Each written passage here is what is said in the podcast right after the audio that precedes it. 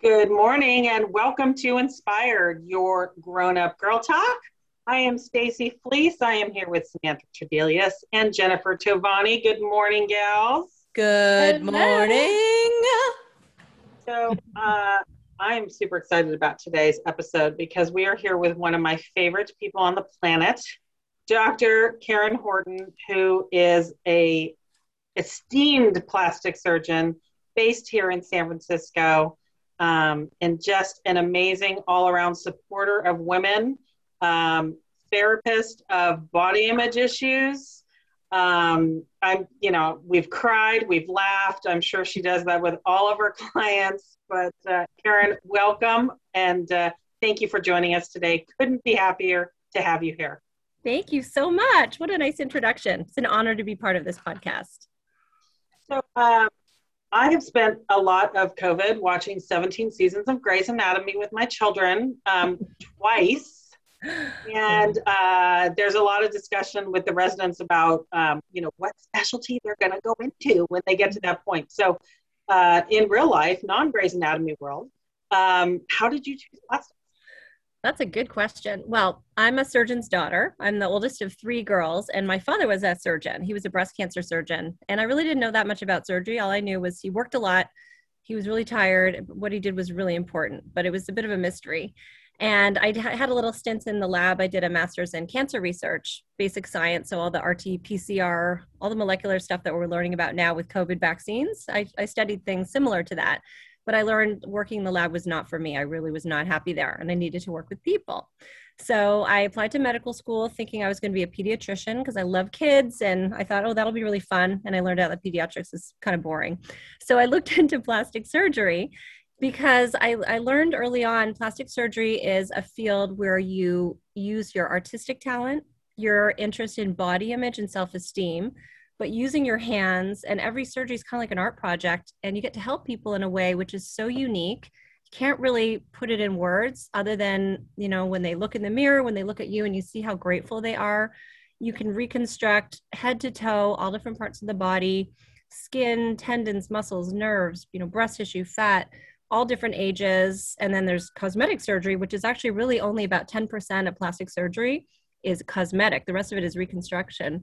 And it's so fascinating. And I thought this is the perfect career for me because I get to use my brain and my hands and my love of people and again body image self-esteem issues so it's perfect career for me if i wasn't a plastic surgeon i don't know what i would do maybe be a teacher or work with kids well you do teach you teach your clients about what is you know a palatable situation for them and what you know expectations need to be um, not only are you working with you know the reconstruction and you know the the cosmetic aspect but a lot of your work is done with breast cancer um, survivors and people going through um, the different operations of all the different steps. Talk to us about that work and how you kind of got into that. I, I, heard your father was a breast cancer surgeon so that's probably got a little bit of to do with it um, i would imagine but tell us a little bit about that work because that is important it is. It's so important. And did you know, thanks to Arnold Schwarzenegger in 1996, he made breast reconstruction a legal right for women. Before 96, it was not always covered by insurance. And not only surgery on the breast cancer side, but surgery on the other breast as well. So we have him to thank for that. Um, that's awesome. Isn't it amazing? I know. Yeah, I'm just, I'm just shocked that it wasn't, it wasn't a covered benefit before that. Oh, and, yeah, yeah. But you know, breast cancer reconstruction, you know, reconstructing the breast, it does not, it does not give the function of the breast back. Meaning, there's loss of erogenous sensation, there's loss of the ability to breastfeed. But you know, a woman has a very special relationship with her breasts, and especially for women who've lost their breasts with breast cancer, reconstructing the breast form makes them feel whole again. It makes them feel feminine. And I approach breast reconstruction as sort of, you know, making lemonade out of lemons. You know, like it's it sucks that you're here, but let's talk about what you want for your breast. Let's make this into your mommy makeover, or your nana makeover, or your I beat cancer makeover. And it's it's so rewarding. It's very artistic, and it's something I've always been dedicated to in my practice. And when I when I joined my current practice, I'm currently the only plastic surgeon there, but there was three other women plastic surgeons there. And my senior associate, she really helped to popularize the technique of saving nipples. So nipple sparing mastectomy. We don't like to throw anything away. putting implants on top of the muscle rather than under the muscle because that provides the most natural looking result without chronic muscle tension or deformity when a woman flexes her chest muscles the breasts look normal and also i did my last year of training in reconstructive microsurgery and that's what actually brought me to san francisco and i stayed in 2005 and we can rearrange the body on very tiny blood vessels. So just like, you know, an organ transplant from one person to another, you harvest the organ, there's an artery going into it, a couple veins draining, you cut the blood supply and you move it free in the air and then you reconnect the blood vessels in the other person. Well, microsurgery involves transplanting skin and fat from one part of the body, usually the lower abdomen and if not the lower abdomen, the inner thighs to reconstruct the breast. And it's amazing because you don't need an implant, so there's no foreign body there's no risk of, you know, scar tissue forming around the implant, which is called capsular contracture, infection or rejection. It's, it's a woman's own body. We're basically rearranging her body. And that's the best way to reconstruct a breast, which is made out of soft, warm, living tissue. If you gain weight, it grows with you. If you lose weight, it shrinks with you and it lasts forever. So that's an amazing part of breast reconstruction that I, you know, I don't offer to every woman. Not every woman is a candidate for a flap and not every woman wants a big surgery like that. But for some women where either they've had an implant and it's failed or maybe they've had a lot of radiation damage it it actually breathes new life into the the area if you have damaged tissue so it's it's so rewarding and i do it because i love it. It doesn't pay very much and insurance reimbursements for those types of cases are embarrassingly low but i do it because it's so important. So i'm very dedicated to that portion of my practice. Wow what a benefit you're giving back to those women. I mean just in their self-esteem and their feeling of self-worth i can only imagine what um, some it's of amazing. the cancer really survivors must feel. Yeah even even making a new nipple like that's it's something that's really simple. I can do it in the office under local anesthesia. And women have been walking around without a nipple for 30 years. They come in in tears and i know they're tears of joy because they're like dr horton i didn't know how much i missed it until i had it back. I'm like i know i know. It's, amazing. It's crazy with like how many women suffer from breast cancer and have to have these, you know, surgeries and these operations and how it's just now becoming a thing to where it's covered under insurance. And or they're thinking about adding nipples or or making it so we can feel and look, you know, quote unquote as normal as we, you know, need to be. Um, I mean, it's 2021 for God's sakes, guys. I know. What's the deal? It's crazy was there was there a period of time earlier like ha, has the um let me ask this a different way has the treatment shifted over the years to where removing the breast is more like that seems to me used to be a very radical uh, uh, uh, treatment as opposed to now i think people are very much just like take them off get get it get rid of it cut them out. Um, and and do you think because breast reconstruction has become so um, so much more effective and so so much the skills that are required to, to do it have gotten so honed that people are more comfortable with just letting that go knowing that they can get it back yeah i think definitely the um, the types of mastectomies have evolved over the years um, for to our benefit to women's benefit so the original mastectomy was called a, a, radical mastectomy, where they would not only remove the breast, all the tissue, but the muscle, and they would have to put a skin graft right on top of the ribs, and that that was thought to cure the ah. disease. And then they figured out, okay, well, we don't need to remove the muscle, and we can preserve the subcutaneous layer of fat. So if you pinch over top of your sternum, what I show patients is this is your layer of subcutaneous fat, and we want to leave that behind. We've also learned that you know, breast cancer, it's in the breast, it's not in the breast skin. So we can actually preserve the whole envelope of the breast, including the nipple and the areola. And I describe it to patients as we're kind of like, you know, sh- like shelling out the, like peeling an orange from the inside. And there is like a little filmy layer in between the breast tissue and the subcutaneous layer of fat. And I tell patients, you know, my job is basically you know, putting Humpty Dumpty back together again. But if a mastectomy is done very carefully, my job's actually really easy. We just need to fill the empty space either with an implant or with the body's own tissue. So I'm, I'm very particular about which mastectomy surgeons I'll work with. Um, amazingly, they're all women. There's three of them in the Bay Area who I love, and I think that they really care about the aesthetics as much as we do. And yes, they treat the disease. Yes, they're aggressive, but you don't need to go so thin on the skin where you're worried about the skin dying. They don't kill the nipple by going too thin, and they really they care about the aesthetics. And I, I appreciate that as a plastic surgeon because often the success of the reconstruction is dependent on what the mastectomy surgeon does. And so things have so they, definitely improved for the better. And they're leaving they're leaving you something to work with. They know exactly. what you need to work with on the other side. Correct. It's really a two-step process for women now. Yep, it's at least two stages. Sometimes there's more stages, but you know, I I tell patients my job is to make things look good, but you know, there's that's why there's two different surgeons. The the mastectomy surgeon is sort of the demolition team and I'm the reconstruction team. But we all have the same goal to make the, the patient cancer free, to reduce the risk of recurrence, and to help her move forward with, with her life. And if she looks even better than she started, then that's great.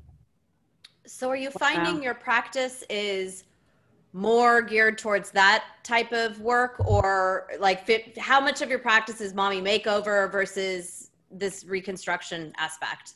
Right. Well, when I started my practice in 2006, I'd say it was about 80% breast reconstruction, 20% cosmetic, and now it's actually reversed. Mm-hmm. Um, I'm, I'm not doing as much breast reconstruction just because I think as you get older and your practice evolves, I'm doing more aesthetic surgery. Um, part of it is the reimbursements. The reimbursements are not great, so I'm currently only working with a couple of insurance companies.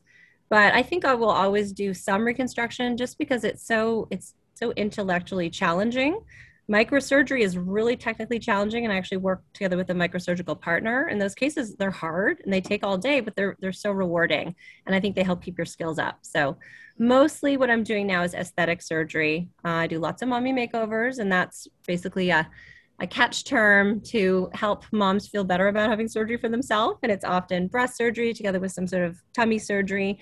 But a mommy makeover can really be anything you want it to be you know, my mommy makeover was a breast augmentation. I recently had my Botox touch up, a little bit of filler. That was my mommy makeover. It could be a labiaplasty, it could be a neck lift, it could be really whatever you want it to be. So I think as, you know, like all of you, as as you move on in your careers, things things evolve and they change a little bit. But I only do procedures that I really, really enjoy doing.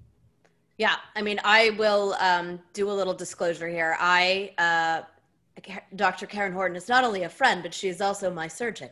And I gained an exorbitant amount of weight when I had my kids and got back to normal, but had an extra layer of stomach that was not uh, going to go away any which way.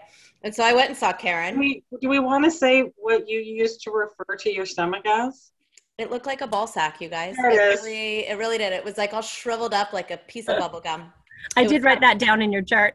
She wrote it down in my chart. And I remember I was like the queen of hiding it though. And I remember the first time I went to Karen and I took off my clothes and she goes, Oh my God, you have such like I had no idea. Like you hid this so well. And I was you like used the, to tell me that all the time. And I was like, Oh, it's not that bad. It's not that bad. Nobody knew. I thought I was like, Oh shit, it does look like a ball sack. It looks okay. like a ball sack. You guys, it was it was like mortifying. And so I was so miserable. I was 38 years old and I was like, this is who I am and this is not who I want to be. So I went in and I did it. And I, you know, I knew there were certain people that were like, oh, uh, you know, you're getting a tummy tuck. And it was like, I'm doing this because I can't physically get rid of this unless I go and have this procedure done. Um, and I, you know, for me, the body image thing was about I didn't feel good in my skin because I knew I, I knew that the, what had happened to me was I had two nine pound babies and I'm five feet one frame. It was, it was not good for me. Um, but Karen was was amazing, and it, it's really funny. So now a lot of the times she'll have um, people that are interested in having surgery, and so I always say, give them my number. I'll talk it. I'll, I'll walk you through the whole thing, what I went through. And one of the gals I just talked to was like, you know, Karen's just so nice. Is she? Is she just really? Is that an actor? Is she just? And I'm like, no, she's actually really that nice, and she's she's a brilliant surgeon, and she's actually a really nice person.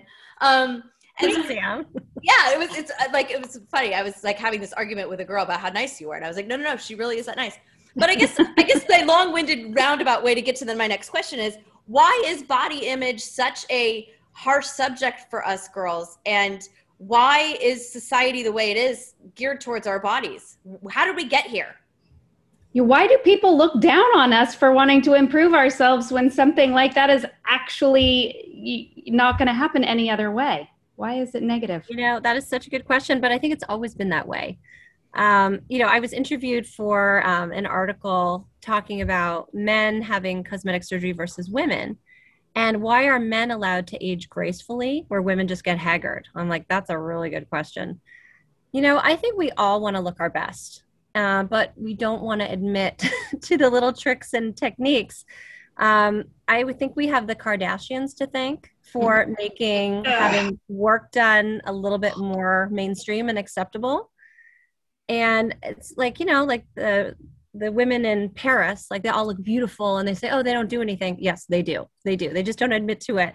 So I, I don't think it's anything to be embarrassed about. I don't think it's selfish or vain to want to look and feel your best. Yes, you know, having procedures in the office, injectable procedures, you know, it's a needle, there's a little bit of downtime, there can be bruising. Uh, surgery is very invasive, definitely, you know, cutting, sewing, scars, downtime, bruising, expense. But as long as you, number one, are fully informed, you need full informed consent. You need to understand what are the pros and the cons, what are the alternatives, what are the risks and the benefits.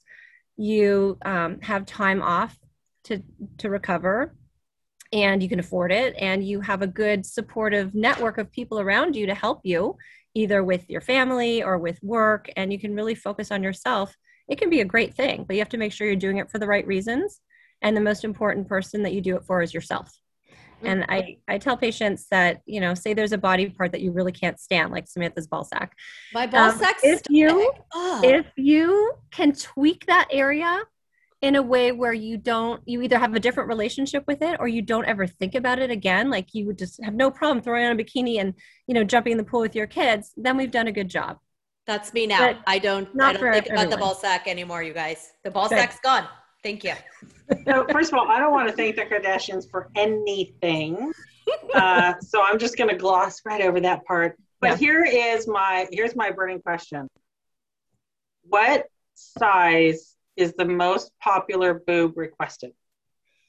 Ooh. So that varies. You know, my my I was pretty small breasted. If you want to see my before and afters, I have a whole 10 part blog series on my website, drkarenhorton.com, where I share everything. I share contemplating having surgery, how I found my surgeon, you know, body image changes, recovery, drains, the whole the whole deal. And actually on the very last blog post, I share my before and afters. You have to cover up nipples because it was on Instagram, but you can see I was starting off very fairly small breasted. I wanted a natural result. I knew I needed like around 300 cc's. So one side was 295 cc's, the other one was 330 cc's. But there's not a one size fits all approach. I did two cases last week and I put in 650s, which sounds humongous but yeah. for that patient, they were perfect. They really got her to where she wanted to go. She looked very classy. She looked proportional. And another case, I put in 485, which also sounds huge. So I'd say the average size is in like the 300 to 400 range, which is a little bit more than a cup of milk. A cup of milk is 250 cc's, but it really depends what you're starting with. Is it an empty postpartum breast where it's like floppy skin and you need a lot of volume to fill it out? Is it a woman who's never had children before and she has a dense breast and she really only needs like 180 cc's to get her to where she wants to go? I tend to see women that are athletic like me and slender and they don't want to look fake. Like honestly, when I had my surgery, I said, I don't even want my mom to know. Like I told her, but we had an argument. I'm like, Mom, I have something to tell you. She's like, What? I'm like, I've had surgery. She's like, What's wrong? I'm like, No, no, I had a breast augmentation. She's like, No, you didn't. I'm like, Yes, I did. No, you didn't. I pulled up my shirt. I'm like, Look. She's like, Oh, you look natural. I'm like, Yes, I know. So I just wanted to be proportional, fill out a bathing suit top, and not necessarily want all, all my male colleagues to notice. So that's a long-winded answer to it depends. That's a good that's a good answer. So uh, we actually had somebody on here that uh, uh, on an earlier episode that talked about that all women look beautiful lying down. Which, uh, yes. by the way, that at that moment, I decided I was going to spend the rest of my life in a prone position. You're hilarious. I'm sitting right now, but for the most part, I try to lay down as often as I can. Especially when naked, you just have to. I have never down. heard that before. Was, what, what about the was, boobs that fall to the side, though? Well, I, I got that. You, you yeah. gotta kind of, you know. Okay, but um, where was I going with this? Oh, okay. So, you know, outside of the mommy makeover, like, what's the, what's the one? Uh, Oh, I mean, I have so many that I could be like, oh, fix this. That's the weirdest thing. People, Yeah, what's, somebody's what's the one that's what's the one that's requested the most? And Jen, correct? What's the what was the one that was just so out of the box? It was a little Okay. like, oh, So uh, the procedure I do almost every single day on almost every single patient as part of the surgery is liposuction because, you know, like even with my surgery, I had like a few little tablespoons of fat right here in my armpit, and my surgeon just started adding that on to her breast procedures. I'm like, oh, I do that with everyone. Just that little bit of armpit fat that you know hangs out of your tank top. It's such a subtle but significant little tweak that if I see someone else's before and afters, and if they haven't addressed that fat, that's all I notice. I'm like, oh. So that's definitely liposuction as a complement to other procedures. Um, I would say that an, another one which I'm doing a lot more of lately because because of Zoom, are neck lifts and eyelid surgery because everyone is staring at themselves on Zoom in horrible lighting. Like right now, I'm I'm in terrible lighting and I look at my face and it looks terrible. You know, but you, you don't normally walk around all day with that horrible lighting or have a camera angle like this. So definitely neck lifts and eyelid surgery are very popular. And plus, you can hide a lot of it with a mask. So those are definitely the most popular. One of the, it's a procedure for me, which is very commonplace, but like say I'm at a cocktail party and there's a whole bunch of obnoxious men and, you know, like, oh, what do you do? For, you know, just, see, I'm in my scrubs. Oh, you just get off your shift. I'm like, oh no, I just did a labiaplasty. And they're like, what's that? I'm like, oh, just trimming, trimming the labes, labia minora. They're like, what? I'm like, yeah, like trimming your bangs, but down there. And I start talking about vagina and they all shut up.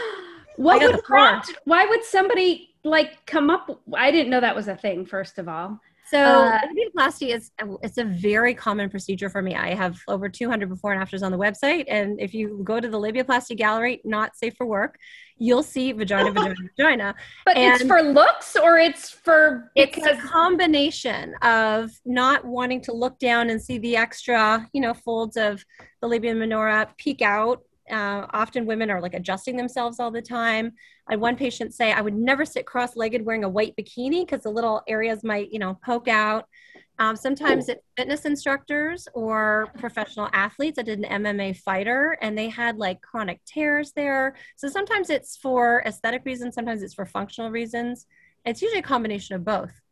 So that's, you know, obviously you don't need one. And I see lots of women, I see all my patients eventually naked lying on the table. And I see lots of patients like, oh, they have lot extra labia minora tissue, but it's not a problem for them. But, you know, that's that's a very common procedure for me, but it's it's usually a surprise to people who don't know about labiaplasty. What causes your labia to become problematic? Is it like a childbirth thing? No, it's genetic and it usually Really? grows a little bit during puberty. It's usually just the labia minora, which are the inner lips that we want to trim, and it's a part that hangs longer and lower. It's more darkly pig- pigmented. It has an irregular cobblestone like texture. And I do the, a technique that's called the trim technique. I say it's like trimming your bangs, but just down What's there. your recovery like with your hoo ha being all told? My What God, do you one week off work, one week off work, three weeks off exercise or sex. Dang. it's, amazingly, it's not very painful. three weeks doesn't seem that long. If what's that? Three weeks doesn't seem that long. It's not that long. No, same thing Well, with and breast one augmentation wor- one work- exercise Yeah. at three weeks. Well, I think about like after you have a baby. I mean, I had C section, so I can't attest to having Yeah. having that experience. But you know, you're pretty. You've you've got some action down there, so trauma, yeah. probably similar recovery, right? I'd say it's probably less less painful than childbirth, especially if you needed an episiotomy, a little cut, because there's all the hormonal changes. There's a lot more swelling. Labiaplasty is actually pretty gentle. And thanks to the pandemic, I used to do all those procedures with patients asleep in the operating room just because it was easy.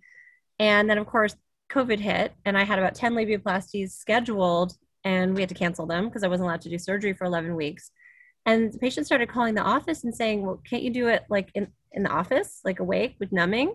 Oh, Oh my god! God. Are Oh you my guess God. so. serious? So oh, yeah, so we started doing them with with an oral anti-anxiety pill, and patients did fine. So Oh now we're doing it awake under local. Plus, we have a special little um, gas machine that they can breathe with 50% laughing gas, 50% oxygen. It's called Pronox, and it makes just the time of the injection actually really pleasant for them. They like giggle and then they're numb. And once you're numb, it's like just like at the dentist, you can do anything. Oh my So- God, Yeah, we This do the little Wow. labia Yeah. trimmy trimmy in the office. this Nope. is amazing. Uh, that's Wow. a no for me. That's, That's- going to be a no from me. A no Yeah. for me too. It's a little, it's a little tough. So Karen also does uh, have CoolSculpting in her office. She's got laser treatments in her office. She has Emily in her Emily's office, amazing. Emily. who we love Emily. basically love- Bay Area injector. She's Ugh. amazing. She's the greatest thing ever. Um, Yeah. You know, Karen, you have not only mastered the art of social media as well as one of your many hats you are, but you're actually opening up your own surgery center, which is almost ready to go. Um, and that's a huge accomplishment. Tell us a little bit about what got that idea going and where you're at with that process. All right. Well, we are still under construction. It'll be a huge announcement when we're finally built, but of course, construction always takes forever. But I heard, I again, I brought all my patients to the operating room for like 15 years. And, you know, in San Francisco, the buildings have to be retrofitted to be earthquake sound. And I heard that one of the hospitals where I bring patients, their retrofitting was going to expire 10 years down the road. And I'm like, oh no, where am I going to operate in 10 years? I need a place. Plus, because I was doing more cosmetic procedures, I thought, you know, it'd be really nice to have my own place and uh, a build or an office right across the hall from me in the same building became available. And i went to have a, a look and it had tons of light. If you look far away you can see the golden gate bridge. And i'm like oh, this is a great space. So i took me a while to find a medical architect who had worked with other surgeons before and had built an operating room. It's been a two year project. And i thought it would be really nice to have my own office you know very warm lots of space, very clean, you know, feminine, but not too girly, with an operating room. And we are going to have three treatment rooms. So, room for three Emily's, which is amazing. And just to have my own place where, you know, patients can feel really comfortable, like it's less clinical. They don't have to go to the hospital for uh, a cosmetic procedure. So it's it's going to be ready definitely by the winter. We'll have a big party when it's open, and that's where I'll do all my cosmetic outpatient surgeries. That is fantastic. I'm Right so across the excited hall. for you. That's amazing. Thank you. Yeah, it's gonna be great. I've seen the space. It's pretty awesome. Yeah, it's Uh, gonna be the great. light the light is amazing um and karen what do you think is the most exciting part about your job I get to help people every day and I get to do what I love. I get to connect with them in such a unique and very personal way. Um, I don't have to deal with that much, you know, bad stuff like breast cancer. Like, yes, I'll meet someone who has breast cancer, but I, I'm the happy part of it. And they say, you know, I hate going to all my other doctors, but I love coming here because all we talk about is how I feel and how I look. And you know, I have I, I wanted to be an artist when I was younger. I remember my parents saying, "You can't make money, you know, can't make our living being an artist." And I figured out ten years in, I'm like, "Oh, I guess I am." And it's I didn't expect my figured out a medium way to make money being an artist.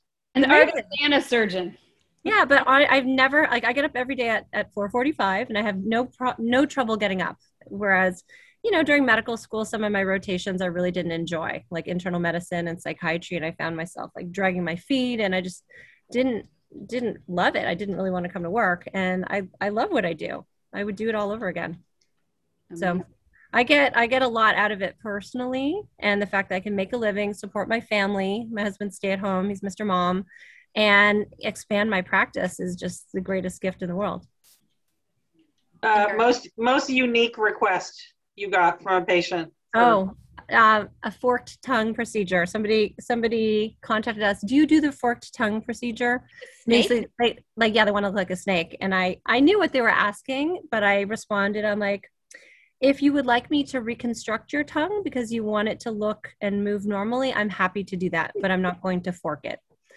So I think they saw someone else in the building because the, the other surgeon blogged about it. So I think someone else forked the tongue. why would you want to have your Oh, tongue look like a fork You know, there's this whole part of society uh, that the BM body modification. I actually have a couple patients that have body modification. You know, they have like implants under their skin. Like if there's a tattoo that looks like a flower, it kind of makes it look 3D. It's interesting.